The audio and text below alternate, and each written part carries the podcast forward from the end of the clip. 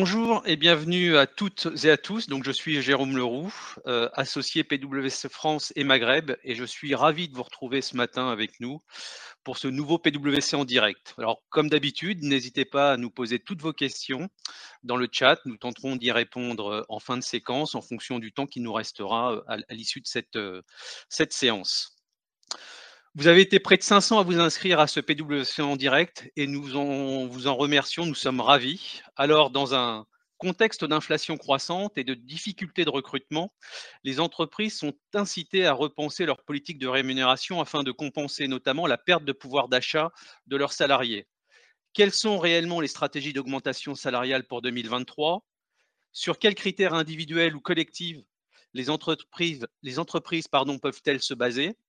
Quels sont les outils juridiques mis à disposition et avec quelle flexibilité? Quels sont les avantages sociaux à mettre en exergue? Pour y répondre, j'ai le grand plaisir d'être accompagné par Hélène Farouz, associée PwC France et Maghreb en charge du département Conseil en rémunération et avantages sociaux, Corinne Guyot-Chavanon, avocate associée en droit social chez PwC Société d'avocats, Navas Djadjaoudji, directeur PwC France et Maghreb au sein du département Conseil en rémunération et avantages sociaux. Et sans transition, ma première question est pour toi, Hélène. La hausse du coût de la vie, le besoin de talent et la grande démission motivent l'agenda stratégique des organisations. Mais ces dernières vont-elles assez loin?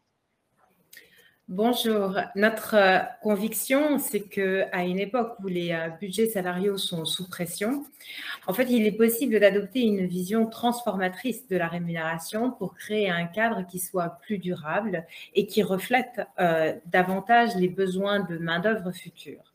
Or, aujourd'hui, en fait, la réponse qui est apportée par les organisations est plutôt empreinte d'une vision court terme et, mais il existe néanmoins une réelle amorce dans les réflexions qui sont ouvertes sur un panorama plus large.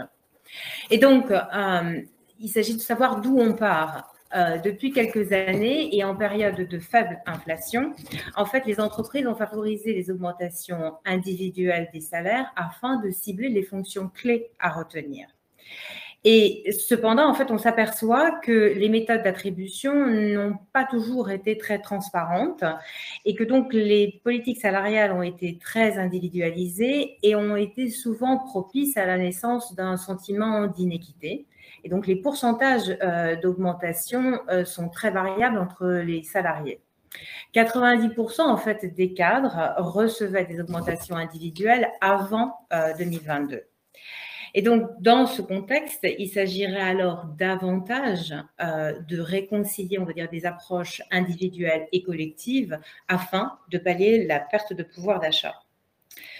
Donc, si l'an passé, il semblait que les difficultés à recruter conduisaient davantage, en fait, les entreprises à faire des gains de productivité qu'à augmenter euh, les salaires, aujourd'hui, la situation commence à changer en cette période de tension inflationniste croissante et de préoccupations grandissantes sur la perte de pouvoir d'achat. Et donc, du fait du changement de paradigme économique, euh, les NAO qui vont arriver risquent d'être assez euh, difficiles pour les DRH.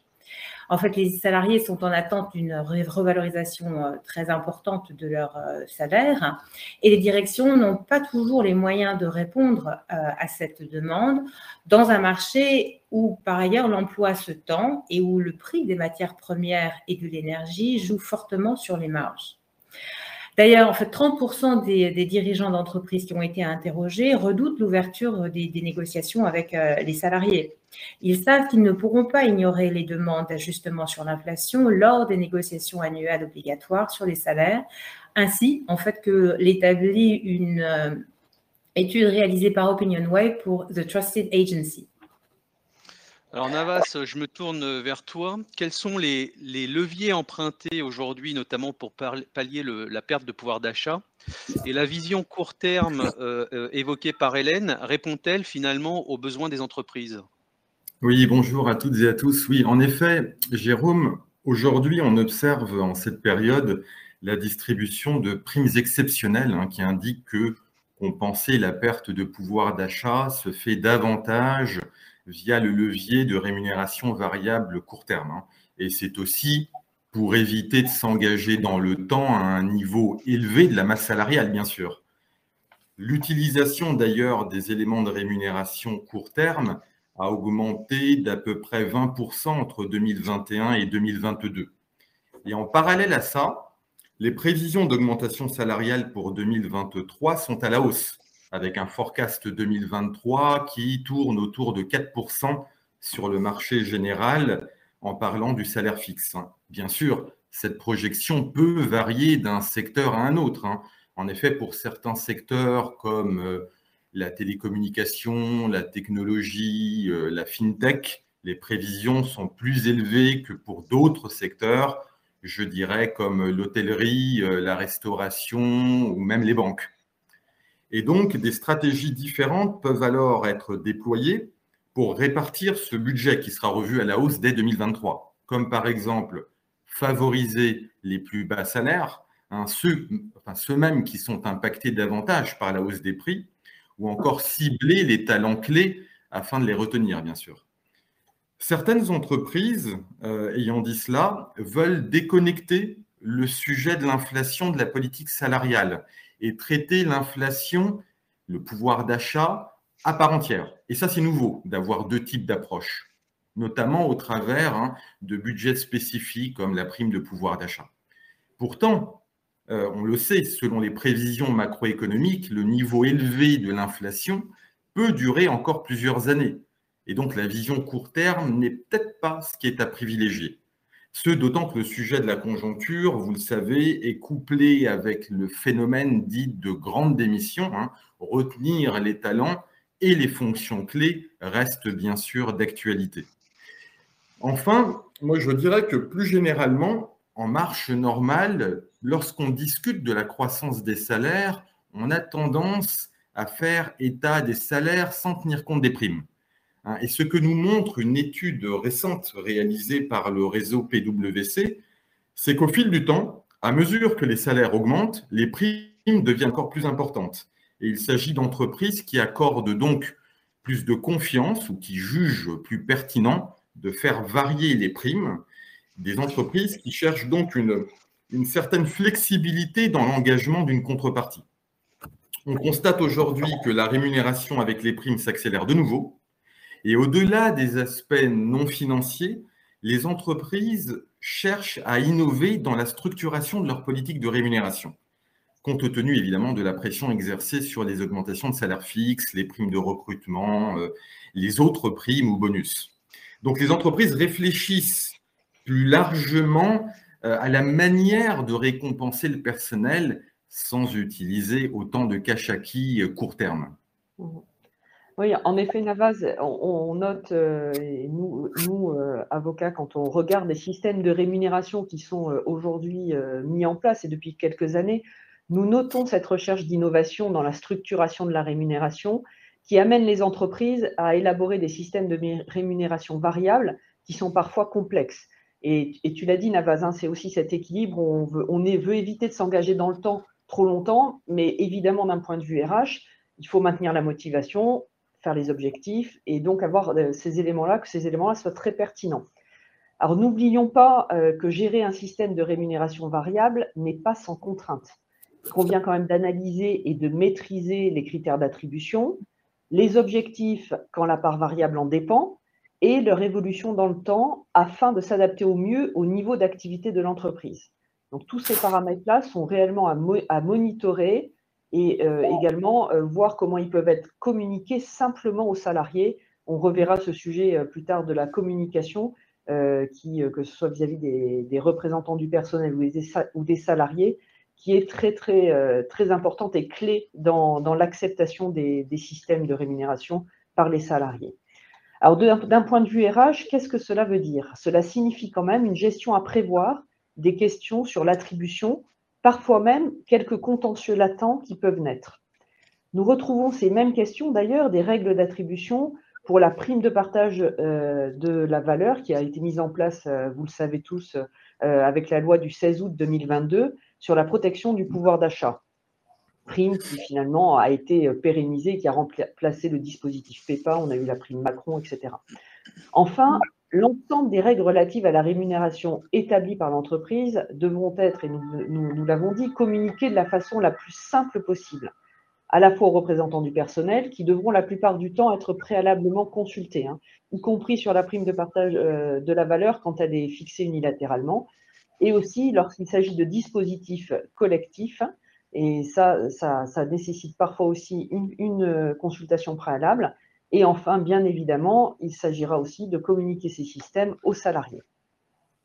Alors, compte tenu de ce que vous venez d'indiquer, la question centrale n'est-elle donc pas de savoir à quel horizon et comment doit intervenir la révision de la, rémunération? Oui, et d'ailleurs, viser le maintien d'une progression des salaires réels durablement supérieure au gain de productivité, en fait, occasionnerait un déplacement du partage de la valeur ajoutée en faveur de la rémunération des salariés, mais au risque, en fait, d'un recul ultérieur de l'emploi.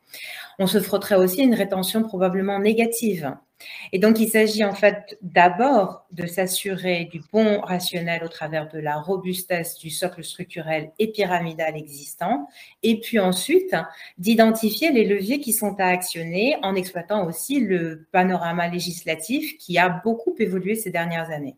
Mmh oui, c'est tout à fait vrai. Mais alors précisons ici, s'il en était besoin, je, sais bien que là je peux, voilà, j'indique une évidence, mais la rémunération est par essence dans la sphère du contrat de travail. Et donc, qu'est-ce que ça veut dire? C'est que la modifier requiert l'accord préalable du salarié. C'est extrêmement important, mais il faut, le rappeler. Donc, je ne vais pas vous exposer ici toutes les problématiques de la rémunération variable et des éléments que l'employeur peut ou non modifier unilatéralement. Je pense que vous avez tous en tête des exemples très concrets à ce sujet. Mais toutefois, et c'est ce qu'il faut noter ici, hein, la sphère contractuelle, elle peut être dépassée grâce à de nombreux dispositifs beaucoup plus collectifs au premier rang desquels, bien sûr, l'épargne salariale avec la participation et l'intéressement, ainsi que désormais la prime de partage de la valeur qui devient pérenne et que nous venons d'évoquer brièvement.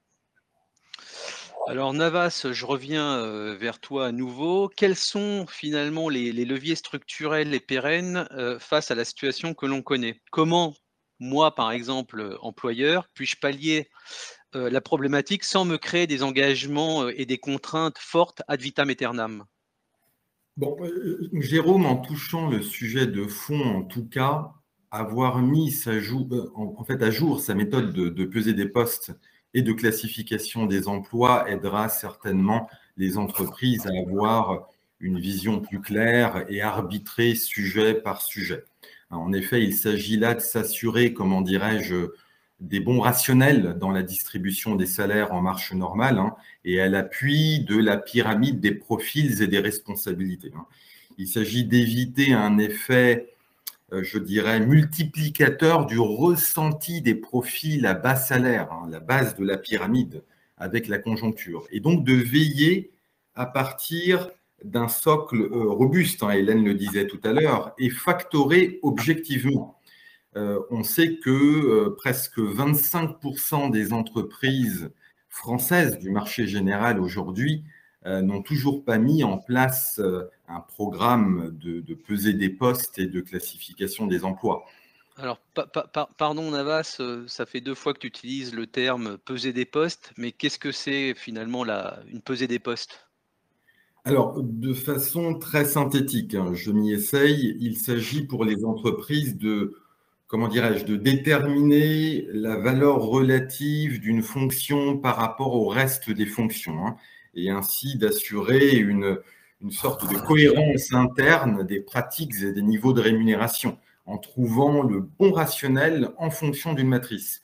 Et bien sûr, garder, garder la cohérence de l'organigramme existant et ce par le biais d'une mise à jour si c'est nécessaire, hein, et d'une analyse approfondie des fiches de poste ou des fiches de responsabilité, hein, comme, on le fait davantage aujourd'hui, afin de pouvoir évaluer les facteurs sans pour autant couvrir les soft skills. Alors, on a euh, entre 6 et 8 facteurs dans les méthodes de PwC, parmi lesquels on peut citer euh, knowledge, technical skills, interpersonal skills, etc.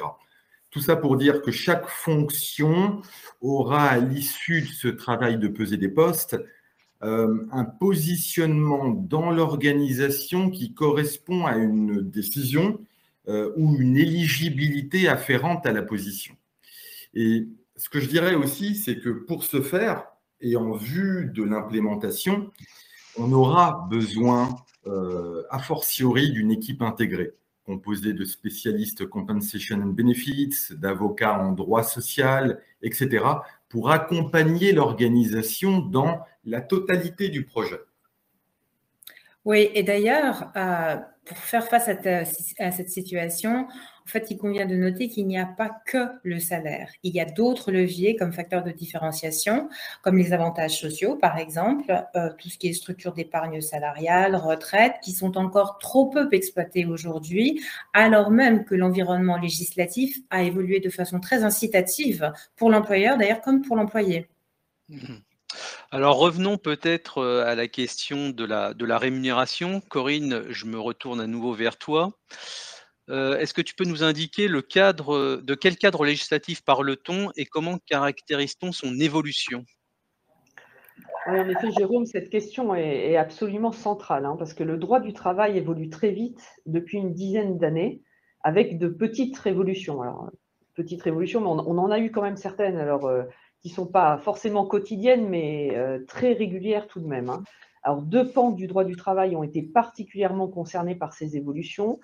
Le premier concerne la représentation du personnel et la négociation collective. Et là, ça nous, impacte euh, directement sur ces sujets de rémunération, en particulier sur l'intéressement. On verra que ça a été très ouvert. Et la négociation collective aujourd'hui, on peut le dire, ça peut se faire dans toutes les entreprises. C'est très, très nouveau.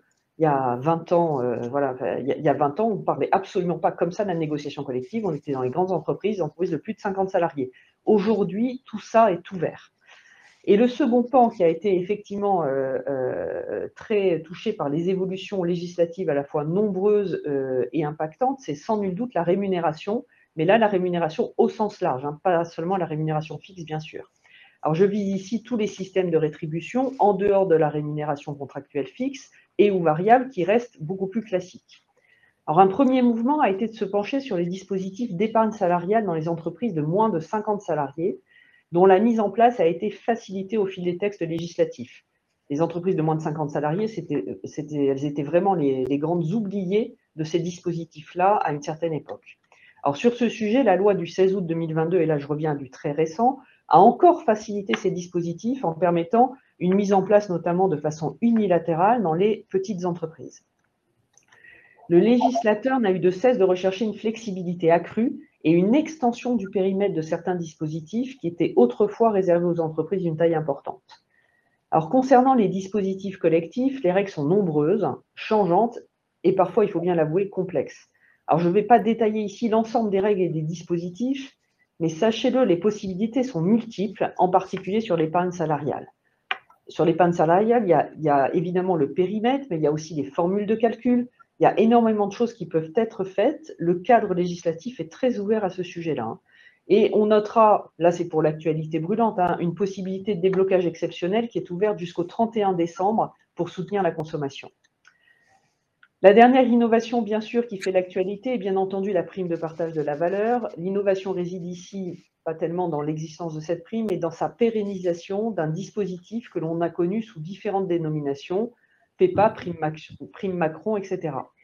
Alors, les plafonds sont désormais assez élevés et le dispositif est très avantageux d'un point de vue social et fiscal, au moins jusqu'à fin 2023 pour ce qui est de la partie fiscale. Mais au-delà de ces systèmes, et cela ne vous aura pas échappé dans l'actualité, hein, parce que ce qui, ce qui agite encore davantage en ce moment face au défi de l'inflation est le partage de la valeur au sens large, avec l'idée sous-jacente d'un dividende salarié concept qui va même au-delà de la notion d'actionnariat salarié que, l'on connaît aujourd'hui. Les négociations sont en cours et c'est sans nul doute des débats et des réflexions à suivre dans les prochaines semaines, tant les enjeux sont forts à tout niveau, hein, politique, social, euh, etc. Merci Corinne. Avons-nous un retour, avons retour d'expérience sur les, les produits d'assurance propres au nouveau cadre législatif et remplissent-ils euh, leurs objectifs selon vous? Lancé euh, globalement il y a à peu près euh, trois ans, les plans d'épargne retraite, donc les euh, PER, en fait, ont largement atteint les objectifs chiffrés que le gouvernement s'était fixés. Et donc, la refonte de ces, supports de complément de retraite a mis sur pied un dispositif qui est plus lisible et qui est plus souple. Mais il convient de noter que l'essentiel, en fait, des plans qui ont été ouverts repose essentiellement sur des transferts d'anciens contrats. Et donc, à fin mars 2022, selon l'information dont on dispose, les encours, en fait, sur les nouveaux produits qui ont été créés par la loi Pacte provenaient à presque 80% de transferts d'anciens plans. Et les titulaires de ces anciens produits qui ont été transférés sur les nouveaux euh, PER ne représentaient plus, enfin, représentaient plus des deux tiers en fait des titulaires des, euh, PER. Pour compléter, euh, Hélène, c'est vrai que depuis l'an passé, l'utilisation du PER par un public, je dirais, de tranche d'âge entre 30 et 40 ans, a augmenté d'un peu plus de 20% quand même, hein, compte tenu euh, de l'avantage fiscal et de, la et de la flexibilité du support, bien sûr, notamment en ce qui concerne, euh, comme vous le savez, le déblocage anticipé. Et on note cependant que l'utilisation du PER repose encore aujourd'hui davantage sur une base individuelle que collective. À ce stade, l'exploitation du volet euh, collectif reste limitée. Alors, il prendra probablement un nouvel élan en cette période de réflexion ouverte. Hein. Euh, et depuis cet été, euh, les assureurs se sont engagés à publier un tableau harmonisé des frais de ces supports. Et d'ailleurs, la législation est venue euh, en soutien de ces engagements hein, dans, l'énoncé des frais totaux dans les informations précontractuelles et pour, pour bien sûr une meilleure transparence et pour une meilleure comparabilité. Hmm.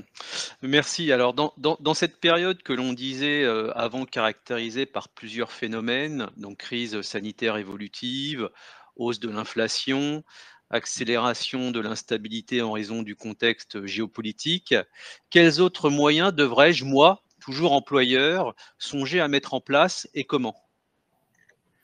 En fait, parmi les avantages sociaux et en particulier en cette période de crise sanitaire évolutive, les frais de santé, donc les, mutuelles, hein, les complémentaires maladies, sont un levier dans les avantages sociaux à ne pas négliger pour justement faire valoir autrement les actions contre la perte de pouvoir d'achat.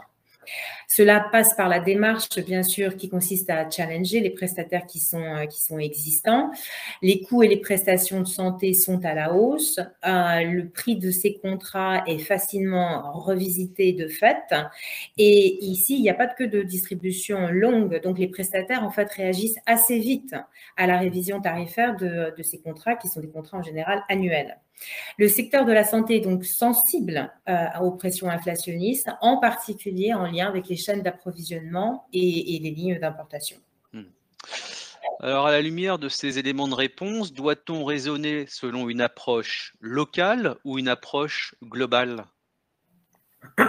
Pour mettre un peu de relief hein, dans la réponse que je peux t'apporter, je peux vous apporter à tous, c'est que dans l'une de, ces dernières notes de décryptage, hein, notre propre macroéconomiste et consultante chez PwC précisait que dans ce contexte heurté, la France a réussi à tirer son épingle du jeu. Hein. Les mesures mises en place pour préserver le pouvoir d'achat des ménages, le recours au nucléaire ont permis de limiter la hausse des prix. Et d'ailleurs, l'inflation en France est moins élevée par rapport au reste de la zone euro. Tout ça pour dire que la réglementation locale, le niveau de tension du marché euh, du travail local, le système de protection sociale, bien sûr, et les enjeux économiques du pays vont jouer, a fortiori, sur l'adaptation de la réponse à apporter sur la pertinence du levier dans le pays concerné. Donc la transposition des leviers n'est peut-être pas la bonne approche, et euh, le niveau, euh, je dirais, le niveau des éléments de rémunération compensatoire non plus. On pourra vous transmettre le lien de cette note de décryptage en post-webcast avec plaisir. Et Navaz, en, toute hypothèse, euh, et là je redescends plutôt au niveau de l'entreprise, hein, que, l'on soit au niveau local ou au niveau global, à nouveau, je, sais que je me répète, mais c'est vraiment important, c'est qu'une communication claire et transparente est la clé de l'adhésion du corps social au système de rémunération. Le point important, c'est la cohérence, de, façon à expliquer simplement le modèle à ses partenaires en résonance avec la stratégie de l'entreprise. La rémunération est évidemment éminemment en lien avec la stratégie de l'entreprise. Le sujet euh, de la rémunération ne doit donc pas être traité à part, mais vraiment euh, en, connexion euh, avec l'entreprise, son évolution et évidemment sa stratégie. Merci. Alors, ce que je vous propose, il y a quand même pas mal de questions qui ont été posées par nos auditeurs, donc je vous propose d'en prendre quelques-unes, comme il nous reste un petit peu de temps. et je ne sais pas, je vous laisse voir qui va prendre les questions qui sont, qui sont posées. Alors, une première question qui est la suivante. L'augmentation des salaires est-elle une solution à l'inflation? Oui, on peut répondre à ça, Jérôme, en, remettant en fait euh, en remettant euh, donc les principaux points qu'on a évoqués tout à l'heure sur la table. C'est-à-dire que, bien sûr, on observe aujourd'hui euh, une vision très court-termiste en actionnant le levier davantage de la prime exceptionnelle, du variable, plutôt que, en effet, à développer son raisonnement dans une approche un peu plus moyen ou long terme. Mais bien entendu qu'il y a plusieurs leviers sur lesquels il, euh, conviendra probablement euh, de se positionner, notamment le caractère collectif versus individuel euh, de la manière dont on rétribue les salariés. Donc ça, c'est un point important. C'est pour ça que tout à l'heure, Hélène parlait notamment des produits d'assurance. on peut évidemment aussi actionner un certain nombre de leviers du partage de la valeur, des plans d'intéressement, etc. Donc il y a probablement davantage euh, en fait, davantage d'intérêt pour les entreprises à moyen terme, puisque la conjoncture ne s'arrêtera pas dans l'état où elle est euh, demain, euh, à actionner justement ce caractère collectif que chaque année reconduire finalement la distribution de primes exceptionnelles en attendant que, en effet, euh, la conjoncture euh, se stabilise à un niveau tel que celui qu'on avait connu par le passé. Très bien, merci euh, Navas. Peut-être une, une, autre question posée par un auditeur. Pourquoi le débat porte uniquement sur le salaire fixe et pas sur d'autres éléments de rémunération tels que le nombre de jours de travail ou le temps de travail? Mmh. Je pense que je, peux apporter quelques éléments sur cette, question, euh, Jérôme. Euh, alors, effectivement, c'est une excellente question parce qu'il y a la rémunération, il y a aussi beaucoup d'autres accessoires. Euh, Navas et Hélène ont parlé aussi de tout ce qui était prévoyance, système de, remboursement des frais de santé. Ça peut être aussi un élément de négociation. Et le temps de travail, c'est un, un véritable sujet, mais qui touche à la fois, certes, à la rémunération, mais aussi aux opérations et à l'organisation opérationnelle de l'entreprise. C'est vrai que ouvrir ce débat, c'est, ça peut être euh, déjà il faut l'avoir préparé. Il faut l'avoir préparé sur les changements opérationnels que l'entreprise est prête à faire. Et, euh, et ensuite, souvent, et c'est ce qu'on, voit chez, nos clients, sont des sujets qui sont euh, renégociés, pas, pas tellement à froid, pas non plus à chaud lors de, des NAO, mais davantage quand il peut y avoir une, fusion d'entreprise, une, cession ou une acquisition, euh, une acquisition d'activité. Et là, c'est vrai que le, chantier du temps de travail peut être euh, remis, euh, remis, y compris dans sa dimension de rémunération, à la négociation des partenaires sociaux. Mais attention, il faut s'y préparer parce que voilà, on ne touche pas ni que le temps de travail, ni que la rémunération, mais aussi les opérations d'entreprise. Et donc, ça nécessite une, une préparation. Merci Corinne. Alors, euh, il y avait d'autres questions, mais nous arrivons à la fin de notre, euh, de notre séquence. Un grand merci euh, Navas, Hélène, Corinne, pour vos éclairages sur ce sujet si, si important et compliqué, je pense, pour les entreprises. Et un grand merci à vous également, chers auditeurs, hein, pour qui, nous l'espérons, ces éclairages vous ont été utiles. Alors, un, un questionnaire de satisfaction devrait, je l'espère en tout cas, s'afficher sur votre écran. N'hésitez surtout, n'hésitez surtout pas à le compléter parce que pour nous, c'est toujours très utile d'avoir mmh. vos retours. Euh, c'est toujours enrichissant et, pertinent pour euh, améliorer un peu notre, notre format. Voilà, c'était notre dernier PWC en direct de l'année. Et euh, donc, avec un petit peu d'avance, je pense, il me reste à vous souhaiter de bonnes fêtes de fin d'année et je vous dis à l'année prochaine. Merci, au revoir.